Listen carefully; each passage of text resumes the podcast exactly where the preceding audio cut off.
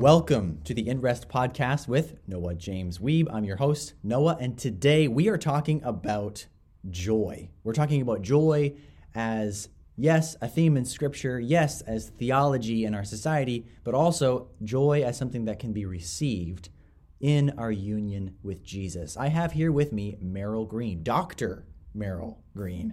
And we're really I'm really thankful to have him to be an interviewee today. Welcome, Merrill. Thank you very much. Glad to be here. So glad to have I you. I didn't know that was your middle name. James, No, yeah. I have no idea. Do I look like a James middle name guy? I don't know. I'd have to pray about it. Okay, pray about that. I like that. Yeah. Um, tell me about you. Tell us about your background, how you've started following Jesus, how long you followed Jesus, where you went to school, all those things. Okay. Uh, well, I grew up in the church. My parents were nice Baptists, so they brought me to church every Sunday Oh, yes. since I was born. Uh, and when I was a teenager, I made a, a, a pr- under pressure profession of faith, I would say. Okay. Um, that was definitely not genuine, but I still was always interested in theology and the Bible, and I, you know, I went to church and youth group and all that stuff. Um, I was very much interested in God, but I didn't have a meaningful relationship with Him. Um, after high school, I ended up going to a pretty conservative Bible school. Um, while I was there, um, I it was one of those places where you couldn't ask a lot of questions. It was it was uh, and I felt like I was being stifled to a certain point, and I was like, there must be more to God than all of this. Um, and after I ended up leaving there, I ended up going to Crandall University, and uh, through some of my friends. Um, I got connected with a pastor who ended up leading me to the Lord when I was 21, and uh, I've been following faithfully ever since. So, Wow. Yeah. That's so cool. yeah. So you have the title doctor at the beginning of your name? Oh, yeah. I always find that really cool. Um, not necessarily because it makes you better than other people, although that is some ways that people understand that. um, tell me about the journey to get from getting your bachelor's degree at Crandall University in Moncton, New Brunswick, to having a PhD. Yeah. Um, well, the funny thing is, is that I really don't like academia, and I had a very difficult time thinking that this was going to be the path that I would take. So when I was finishing my undergraduate degree, um, I thought I was going to go into ministry. Uh, the Lord had spoken to me saying that I was going to work with First Nations people and work with the poor with the Salvation Army. So I was like, yeah, for sure, this is this is what I'm doing. And while I was praying, um, the Lord just spoke to me and said, I want you to do a master's degree. So I applied to the school that he told me to apply to, and I got accepted, and I went, and I spent two years doing that. And then afterwards, I was I was certain I was like, the Lord is definitely calling me to ministry. And so um, this, these guys from my church invited me to a men's retreat um, in Quebec in the middle of the woods. And so I had applied before that to have a job working as a youth pastor at a Salvation Army church. Um, and the interview went really well, and I was planning on, you know, that was going to be where I was going in the future. And while I was in Quebec after the interview, um, they were trying to get in contact with me, but there was no cell phone reception. and so I couldn't get the call. And while I was there, um, the Lord's like, I want you to do a PhD. Wow. And I was just like, oh, I'd really rather not. so when I got back um, to Ontario, they finally got a hold of me and they're like, do you want this job? Like, we thought you'd be good for it. And I was like, no, I'm going back to school. So then I went through all of that and uh, I just finally finished my PhD in the spring of this year. Wow. So, yeah. That is exciting. Yeah. So good to have that burden off your shoulder. Oh, yeah, yeah. Yeah. Okay, that's really cool. Tell me about something that has given you deep joy. Hmm.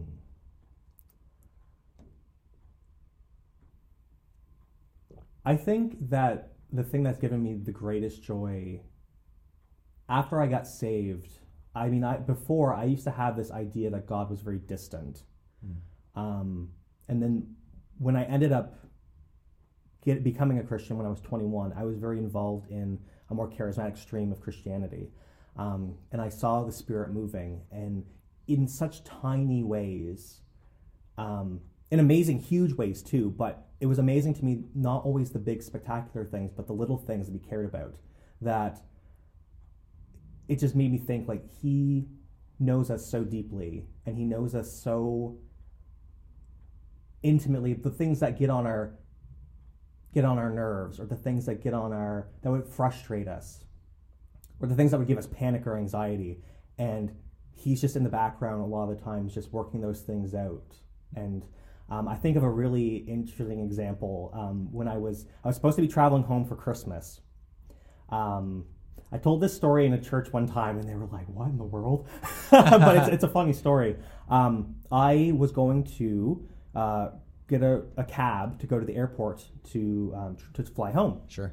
And the night before this was happening, um, the Lord spoke to me in, in, the middle of the night, like at midnight, and was like, "I need you to make banana bread." And I'm just like, "What? Why do I need to make banana bread?" He's like, "You just need to, and you need to bring it to your friend Michael." And I'm like, "Michael, it was one of my friends um, from from my PhD program." Um, we weren't that close or anything at the time, but I was just like, "Okay, Lord," so I got everything out. I made the banana bread. I went to bed. I got up early. I went to class, and I gave him the banana bread. And we got to talking. He's like, "Well." like, what are you doing for the holidays? I was like, oh, I'm going home today and la la la da da. And he's like, oh, well, I'll drive you to the airport. And I was like, okay, that's great. I was just going to take a cab. So we got to the airport and I go into the Tim Hortons in the airport to buy a coffee and I tap my debit and it's declined. I was like, what is going on? So I look at my bank account and I don't know how this is possible, but I had like negative $2,000 in my account. Whoa. So, and then I got to thinking, I was like, man, I couldn't have paid the $50 for the cab fare to get here. And God could have told me why I was making banana bread, but He's too good for that. he likes to he likes to uh, suspend the disbelief to a certain extent and make us think like He likes to ask us to do things that are not naturally logical, and that gave me great joy because I was like, "There's." I'm a very curious person, and I I like that there's an endless creativity and an endless investigation into what God's like. Mm. Yeah. So I think that um, curiosity that God has like given me gives me joy. Okay, yeah. I love that. that is so cool. Yeah, I found that uh, in different devotional readings I've done. If anyone listens to the, if you're a listener of this podcast, you would know I quote Oswald Chambers every day of my life. Okay. anyway, Oswald Chambers, my utmost for his highest, he talked about how the longer that you are a disciple of Jesus and the more you grow in maturity, the more that it will be true that the only reason you can provide for the seemingly odd behavior that you act out is obedience. Mm. And uh, he also says in other places, joy is the fruit of obedience. Mm. You know, um, I think it's also cool to live out our wiring and the things that God gives us in one sense, in our wiring, in our programming, in our personality of who we are deep within us. There's this way of when we actually just live that, that we're okay with being as He made us to be, mm-hmm. living the life He intended us to live, even if it doesn't necessarily look like someone else's life. It kind of seems odd to a church in rural New Brunswick in Canada somewhere that Dr. Merrill Greene or almost Dr. Merrill Greene is making banana bread for his classmate Michael for some odd reason. but it's okay and good, in fact, not just permission, but approval that almost Dr. Merrill Greene would do something like that because that's what God wanted him to do. Mm. And if God calls you to do something, listener, that it's okay, not just that you have permission, but you have approval from God to live that out and to be that and to receive joy in it. Yeah.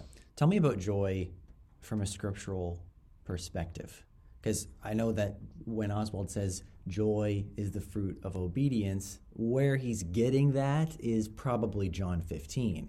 But joy is throughout the scripture. I mean, it's talked about in the Hebrew scriptures in the Old Testament and the New Testament, talked about in celebrations and feasting and ritual holidays and all kinds of different environments and settings. But tell me about joy as a theme in scripture. Mm. Yeah, I often like think of joy in as a parallel to adventure, um, in that a lot of times when you're when you're on an adventure, you're in the moment and you're excited about everything that's happening, even the things you don't understand or um, or the things that might seem burdensome. You know, when you come back from that um, from a long travel or something, you can think of the awful things that happened, but the highlights always you know kind of peak up, right? Um, and I always think of the disciples. You know, once when they're persecuted in the book of Acts, it mm. says they rejoiced because they were like worthy to be persecuted in the name of the Lord, mm. right? Um, the opposite of an adventure and the opposite of joy is anxiety. Right? Mm. And that comes from not living in the moment. And, mm. and if you're on an adventure, you're supposed to be living in the moment. Present. Right, be present. And I think that you can't be experiencing joy if you're not in the present because you're either, if you're worrying about the past or worrying about the future, right? How can you experience joy? Because those are things that God says not to do, mm. uh, right? And so, like, the whole, I mean, if we read through the Sermon on the Mount, um, do not be anxious about what you eat or what you wear or all these different things, right? You're, how can you be joyful if you're worrying about, oh, am I going to look good during this presentation? Mm. How can you be joyful if you're worrying like, oh, do I have enough money to buy food this week, mm. right? And it's so funny because when I work with the poor and the homeless, they're they're they're so joyful all the time.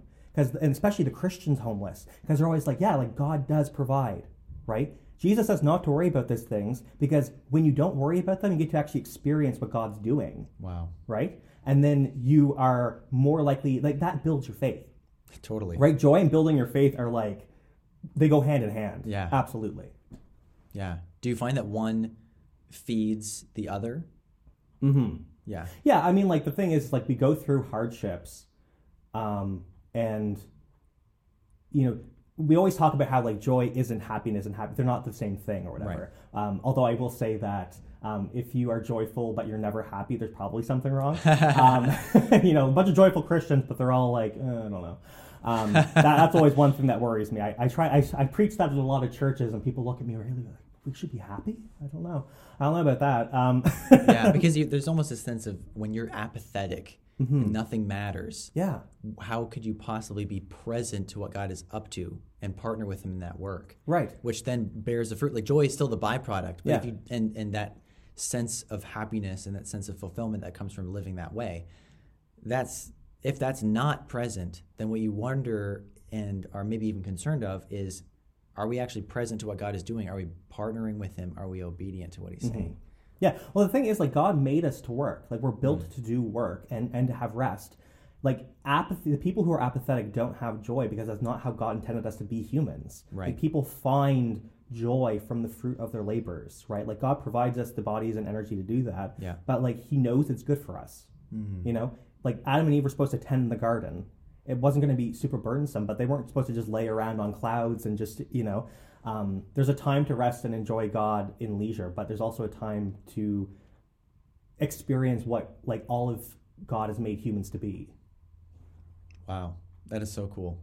I think it's cool that work can be something that gives us joy just as much as rest could and can and should. I've, the the podcast is called the In Rest Podcast because there's a sense of bringing that rest into the work that you're doing. Like you said, it's not that Adam and Eve were doing a super burdensome slave job. They were working in union with God, doing the thing that they were made to do, and then at night they would rest. Mm-hmm. And that that rest and that sense of peace in right relationship with God was brought into the work that they were doing. It brought a sense of delight to the things they were doing, even if some of it wasn't glamorous or fabulous. I mean, they're taking, I don't even know if they had tools. I don't know what they did to tend to the garden. Um, but you know what I'm saying? Yeah. So tell me about one example from the Old Testament that would give us a little bit of dimension for understanding joy as a theme in Scripture. Right. Um,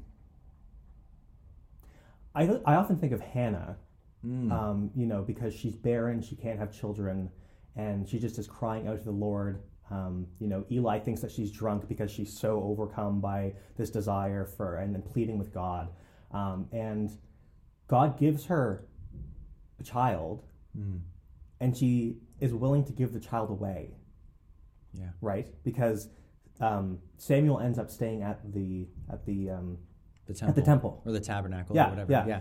Um, and joy. When you have joy and you're living in the present, it's okay to give up the things that um, you thought would bring you joy, right? She thought that just the child would bring her joy, but actually, I think the joy that she experienced was that um, God listens to His children Yeah. and like f- fulfills promises, right? And after you have right, where we, people love getting gifts, right? Sure. Of course, and God gives us good gifts, right? But the gift isn't what matters, right? It's the giver, and I think Hannah understood that, Yeah. right? She was given a gift, but then she was also given the gift of an experience with God. And so, you know, and then in the New Testament, I mean, Mary when she when she sings out through the Holy Spirit about the birth of Jesus and things like that, um, you know, a lot of it's taken from that story of Hannah, right? And Huh. being given a gift like that. And so I think that um, sacrifice and joy like go hand in hand like all the time, right? Because like Jesus is willing to sacrifice himself. He doesn't want to when he's in the garden, Right. But not my will, but yours be done. You know, he he gives up himself, and it's a great joy, Mm. and like that is unfathomable to the world. It doesn't make sense, but in God's economy, it does. Yeah. Yeah. Wow. So the more you give up, I think the more joyful you can be. Mm. it's almost like the, the giving on our part. Like Jesus said, it's more blessed or happy to give than to receive. Mhm. Right? There's more there's more joy that comes from the offering than from the receiving Yeah. of something circumstantially. But then you talked about like Hebrews chapter 12, where it says, For the joy set before him, Jesus endured, Endured the, the cross. cross.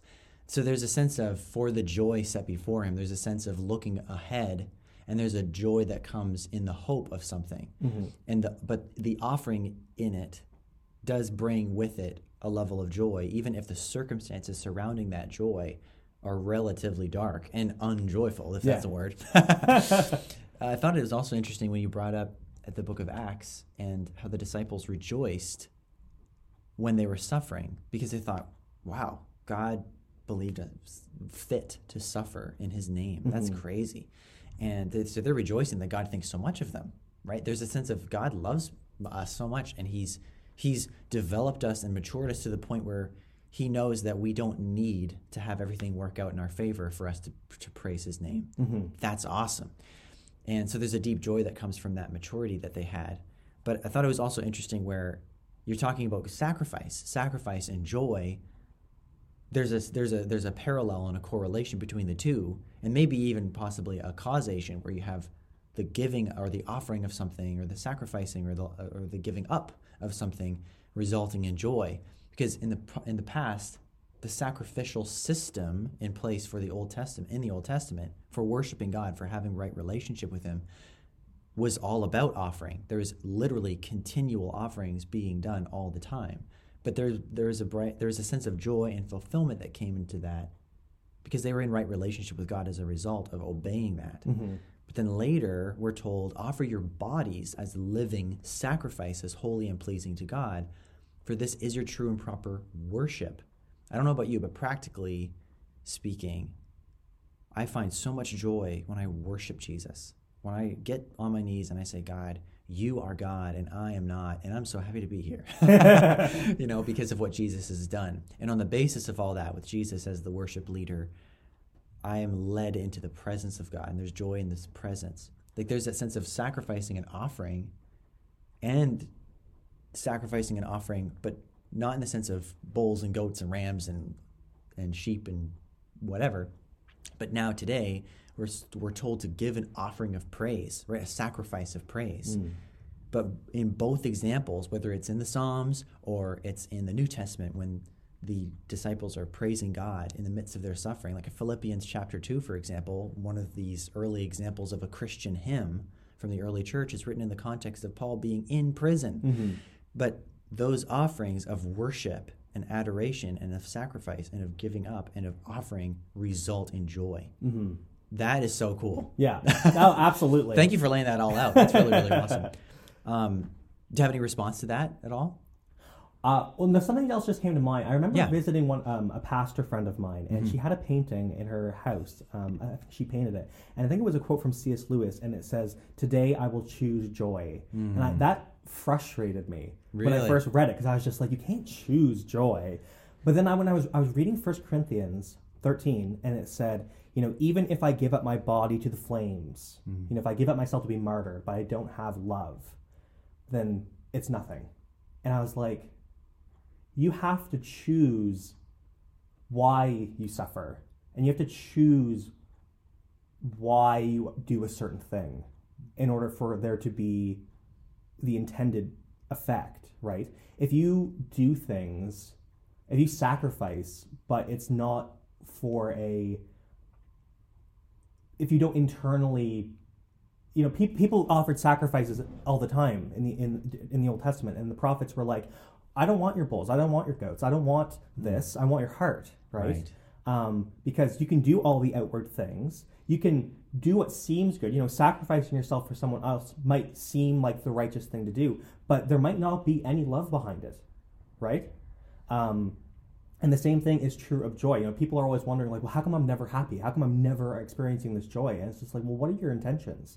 What are you trying to experience? What are your, you know, are you trying to do this for you? Are you trying to do it for God? Are you trying to, you know, how how me focused is this? Wow. You know what I mean? Um, and so I thought about that for a long time, and I was that that quote, you know, today I choose joy, and I was like, that is so necessary, Yes. right? Because some people don't want to be happy, right? True. That's the thing. Like some, if you think of like church culture and stuff, you know, you all have you have sometimes these people who are like always, you know, bickering and saying like, oh, I wish the pastor did this instead of that, and all this stuff.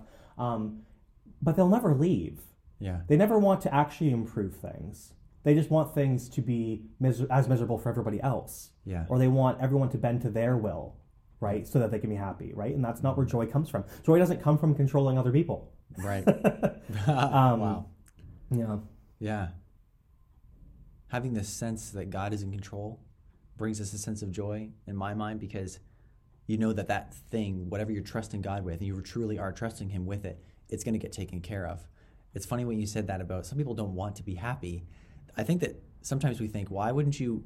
I was literally having a conversation about this yesterday with my supervisor and she was talking about how why would you not why would you choose to live a life of scarcity rather than abundance? Why would you do that? It seems to make no sense at all because it's not really rational to live that way right but i think that when we have pride in our life or a relentless self-orientation that says that life is all about me and i'm self-sufficient right the sense of self-sufficiency that says i can control not only my life but the lives of my neighbors as well uh, that that is so irrational hmm when you look at it for all it is. And when I look at pride in my own life, I'm like, why am I being so ridiculous?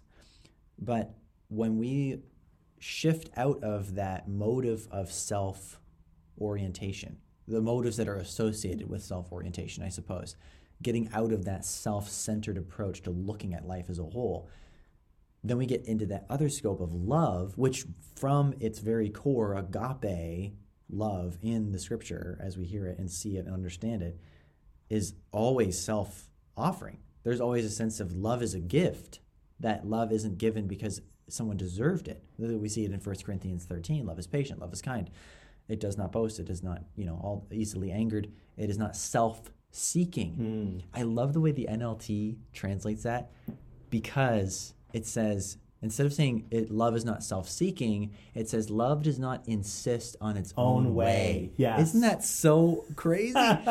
but you notice that when you have some sort of self-seeking part of me, I will insist that things be my own way. Hmm. I did an episode, I'm not sure guys if you remember a while back I did an episode about submission and that by submitting to life as it is, reality as it is, life as it is, and God's way of doing things as they are, rather whether we like it or prefer it or not, that brings peace to us because there's a sense of focus and wholeness that comes from just letting go and letting God take control.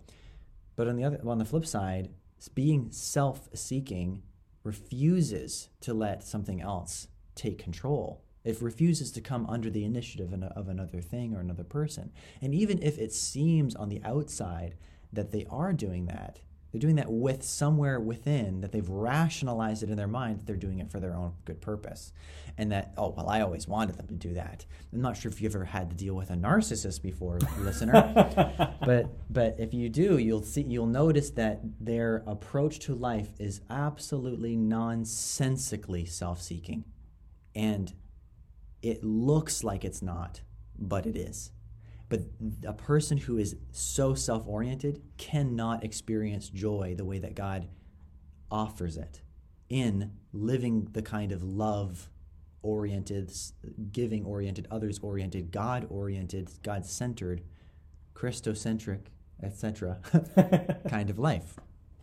Um, so you yeah you just really got me going on that on that thought pattern because when i'm struggling with pride choosing joy is the is extremely difficult Mm. if not impossible. And god's like hey be happy. Aren't you content? You have the things that you've been praying for for such a long time. And i'm like well i can't because i have the blah blah. But but there is there is definitely something to be said to when we choose to receive love and live in love and live out the love of God in our life, that that will result in a life of joy, not as the point, but as the byproduct. But adversely, a life lived with a self-centered, from a self-centered place, insisting on its own way, being controlling in a negative sense, although it looks really happy on the outside, Mhm. the byproduct is a life of emptiness and hopelessness and anxiety. Yeah. Make sure you tune in to part two of this interview with Dr. Merrill Greene. We get into some of our best discussion in the second part of this interview, so please don't miss it. You're going to want to tune in to this amazing conversation. It also gets a lot more fun, and we have a lot of laughs in this next part of the conversation. So make sure that you tune in to part two of this podcast interview with Dr. Merrill Greene. If you are an InRest podcast subscriber, thank you. Hey, leave a rating on Spotify or wherever else you're listening to this so that the word can get out to other people. Share this with somebody who you think will benefit from it. And uh, feel free to send us a DM as well. Uh, inrest.insta on Instagram. Facebook, it's just InRest Podcast uh, Facebook page. That's awesome. Would love to hear from you and connect with you. Uh, this is on Spotify, but it's also on YouTube. But uh, we'd love to connect with you. We'd love to hear how God is moving in your lives and hear how to pray for you. Thank you for being a listener and thank you for joining us today on the InRest podcast.